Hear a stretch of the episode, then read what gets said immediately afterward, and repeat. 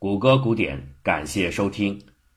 尼尔诉明尼苏达州案之所以成为美国言论自由史上的里程碑，很大程度上是因为该案具备了双重模糊性。一方面，尼尔本人虽勇于揭弊，且所述多为事实，但八份记者的本性仍令其往往口无遮拦，语多重伤，这让他的言论正当性遭到广泛质疑。另一方面，明尼苏达州的毒嘴法看似没有以预先审批的方式限制报纸发行，仅是根据媒体的表现，在刊行之后才考虑禁止运营。然而，所谓的不良判断是由政府部门或稍后的一名法官做出的，这使得形式上的事后限制更像是一种障眼法。周六报只维持了九期便遭封禁，就是一例明证。限制者可以在极短的时间内剥夺媒体的发声权利，这是否应当被视作是一种变形的实质审查？实质审查的存在与否，正是最高法院的法庭上控辩双方的争论焦点。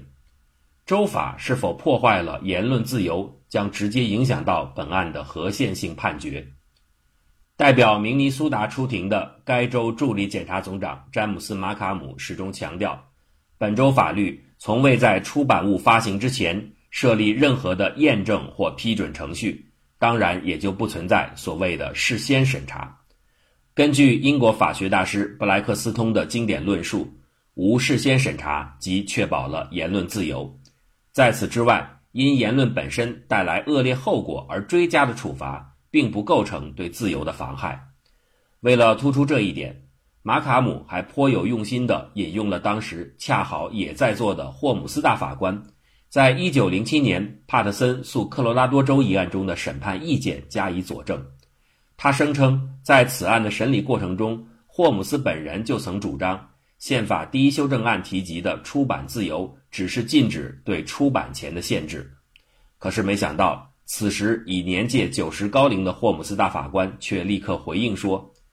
写下那些话时，我还很年轻，马卡姆先生。现在我已经不这么想了。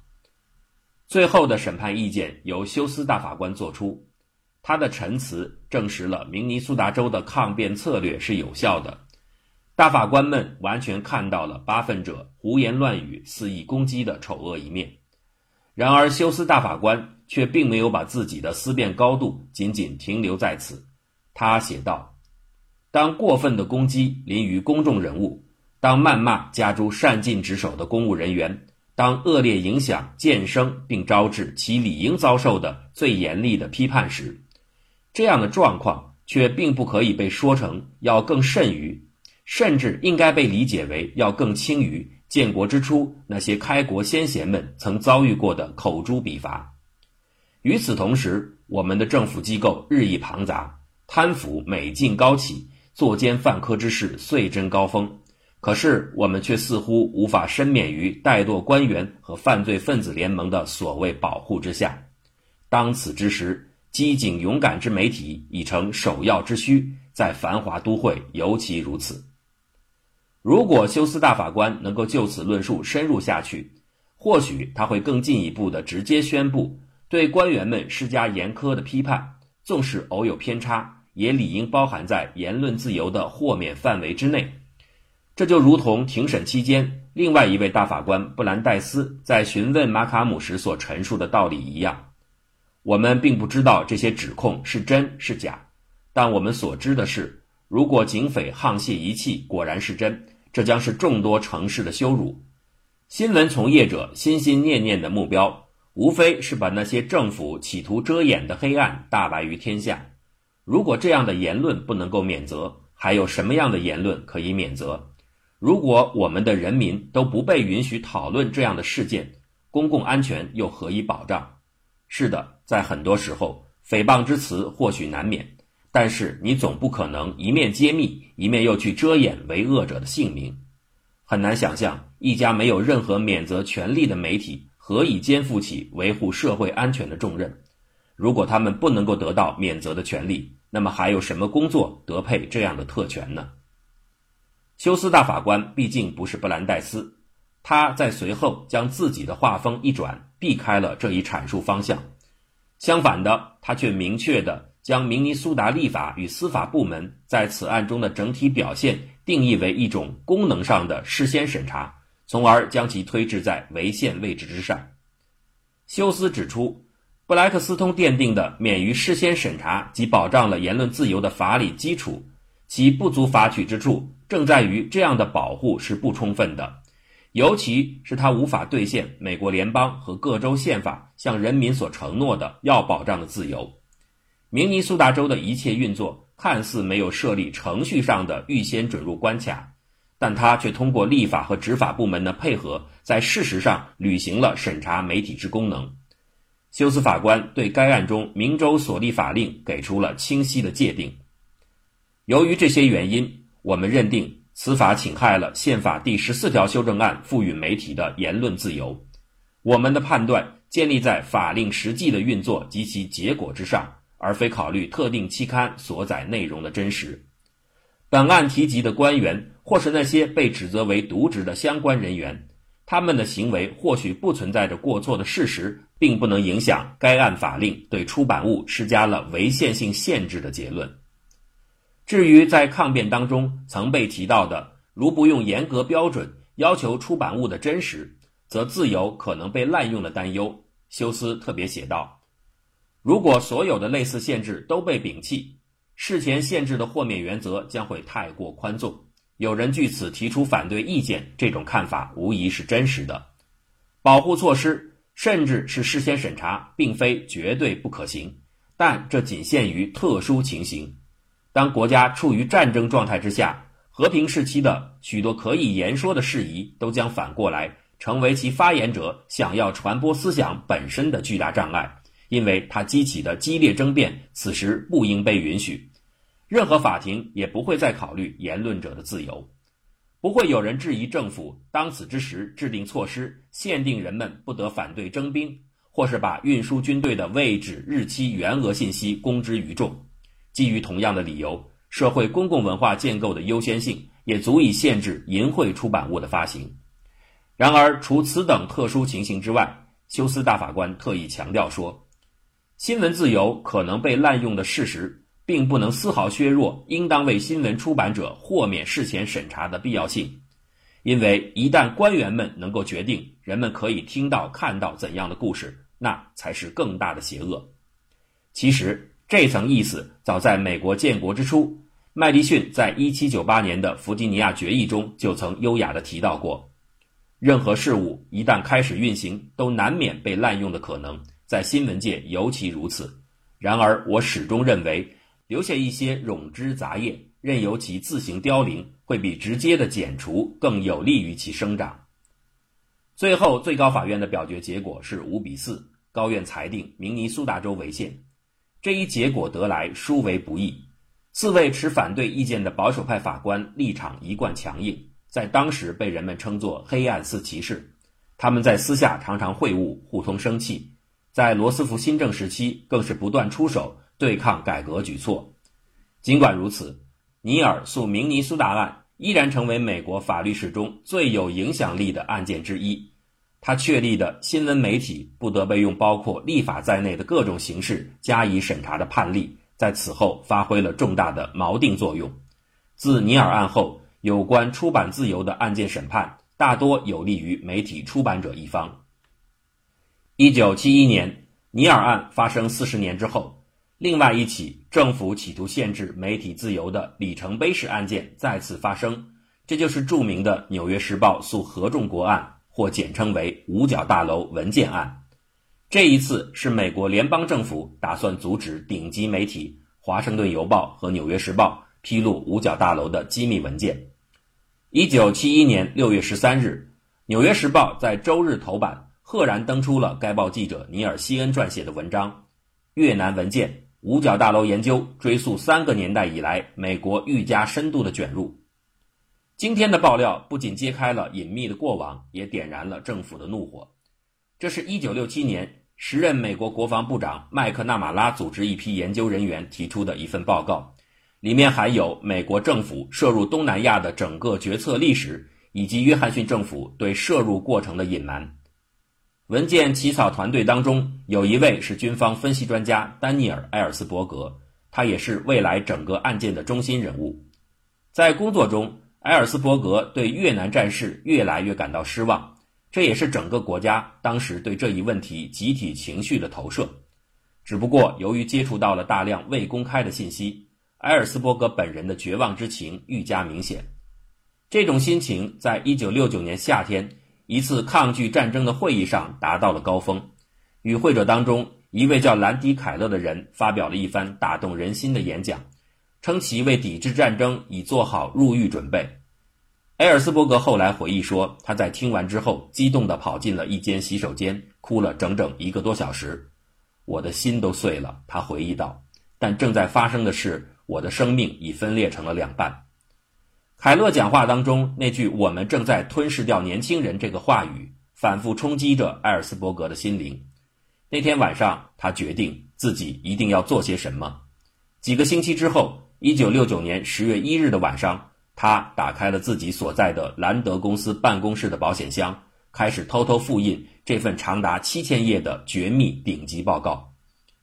在整个一九七零年，埃尔斯伯格都试图找到最安全的渠道。及几位富有同情心的国会立法者公开这一报告，但是到1971年早期，他逐渐意识到，把内容托付给媒体可能是更好的选项。在一些国会议员的建议下，他转向了《纽约时报》。在回忆录中，他写道：“只有《时报》才能够公布整个研究报告，也只有他们有信誉可以完成这一任务。”埃尔斯伯格以前曾相识于《时报》记者西恩。因为在一九六八年，他就曾经通过西恩泄露某些绝密新闻，所以很自然的，这一次还是找到了老朋友。一九七一年三月二日，埃尔斯伯格从位于华盛顿的家中打电话给西恩，相约见面。当天晚上，两人在西恩的书房正式交谈了有关越战的五角大楼机密文件。经过几周的商讨，两人将整个文件的副本运往纽约。首先寄存在该报外国编辑格林菲尔德在曼哈顿的公寓中，接着，另外一位外国编辑格德在纽约希尔顿酒店租下了一间临时办公室，整个团队便在此秘密运作。西恩和若干位越南问题资深记者通力合作，旁边睡觉，里面干活，开始对全部文件的信息进行加工整理。他们深知兹事体大。所以，他们要确保所写的每一句话都要具体对应于原始文件中的参考资料，自行添枝加叶是绝不允许的。时报当时的合作律师事务所在得知这七千页文件属于加密信息之后，严重警告时报社不要玩火，绝不可以将相关内容公之于众。律所拒绝为此项目提供法律服务，甚至差一点主动向联邦司法部告发。《纽约时报》上层当然也知道此事干系重大，经过反复考虑，他们最后决定不将文件的原文发表，而是用记者报告的形式每天刊登几个版面，预计连载十天。西恩团队经过数周的认真准备，今天爆料终于向公众发布，这便是前面提到的六月十三日《纽约时报》头条新闻。这次行动使《纽约时报》名声鹊起，但政府的报复也接踵而至。在次日，《纽约时报》继续发出系列报告的第二篇的同时，他们也听到了来自尼克松政府愤怒的声音。这里有必要把时间交代清楚。《纽约时报》的这则报道发生在1971年，当时正值尼克松政府时期，而爆料的内容，所谓的五角大楼文件，是尼克松前任约翰逊总统执政时期的档案。实际上，作为共和党人的尼克松原本有意利用这一事件狠狠打击对手民主党。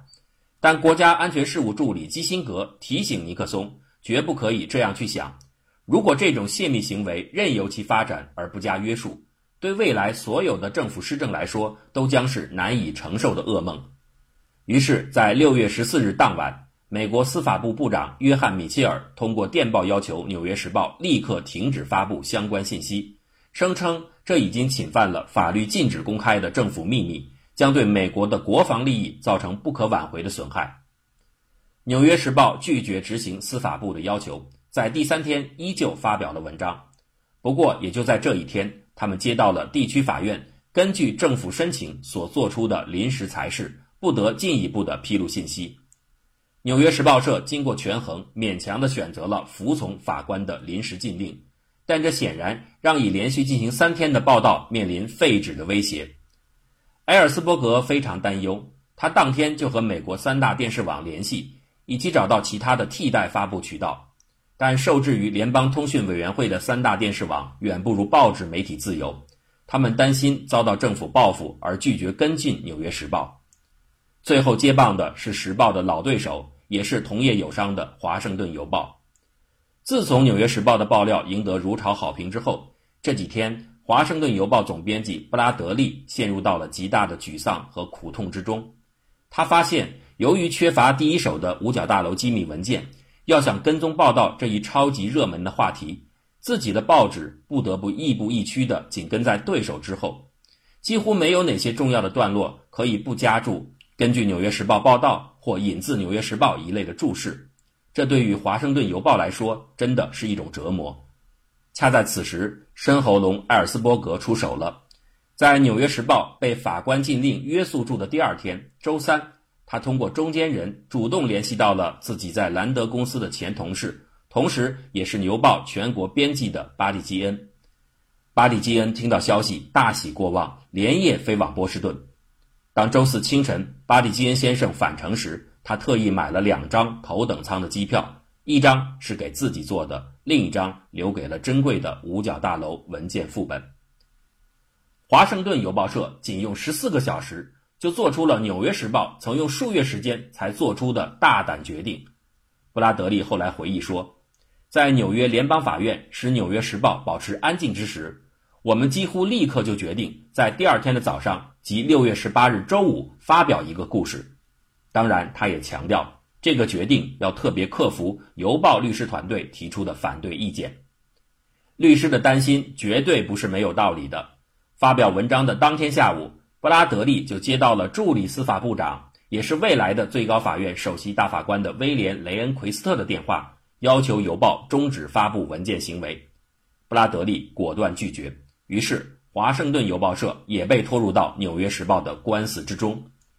两大报只是斗争的代表，铁了心的埃尔斯伯格后来还把手中的机密文件陆续透露给了美国国内总计二十多家不同的报纸。而他的揭秘行为最终还产生了一个戏剧性的后果。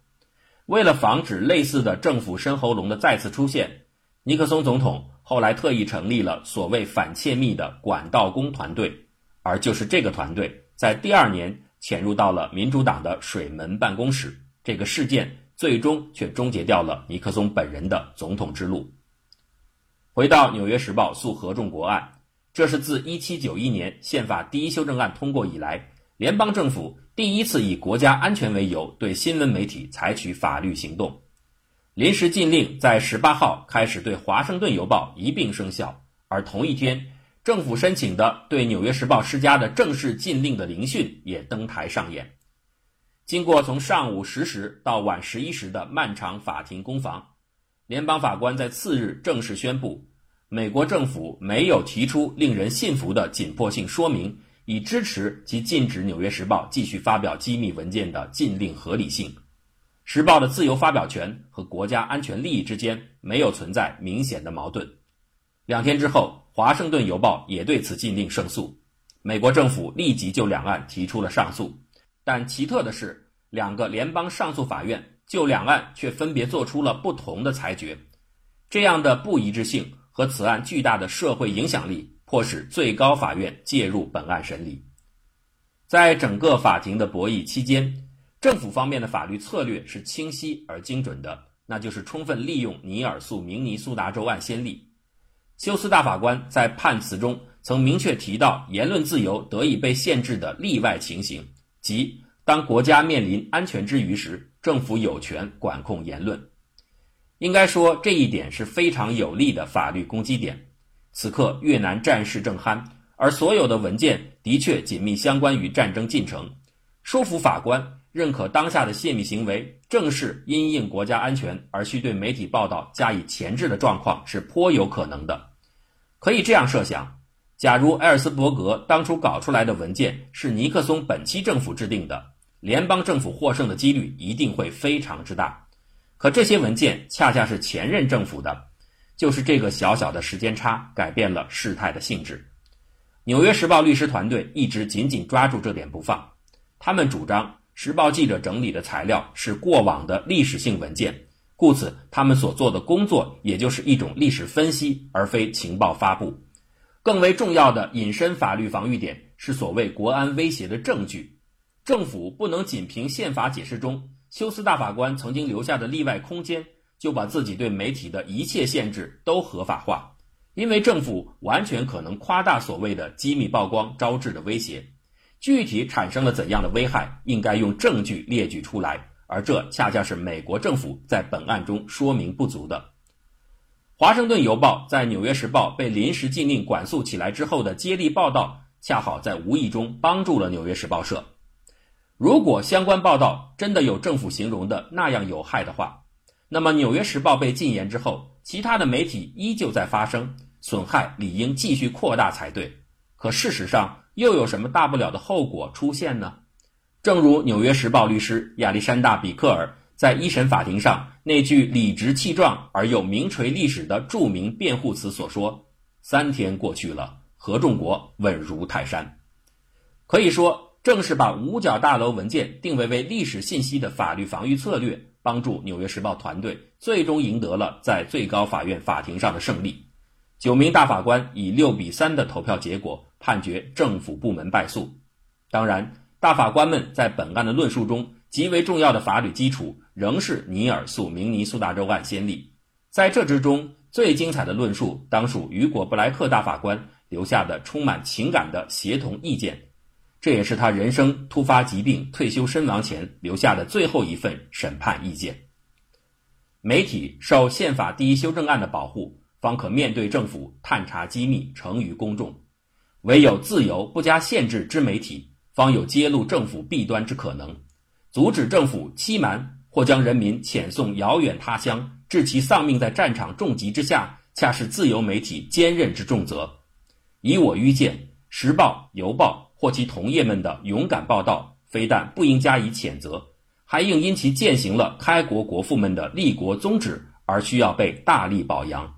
敢于揭发政府在带领人民通往越战道路上的各项丑闻，正是他们不负国父所望。不顾先贤所期的高贵之举。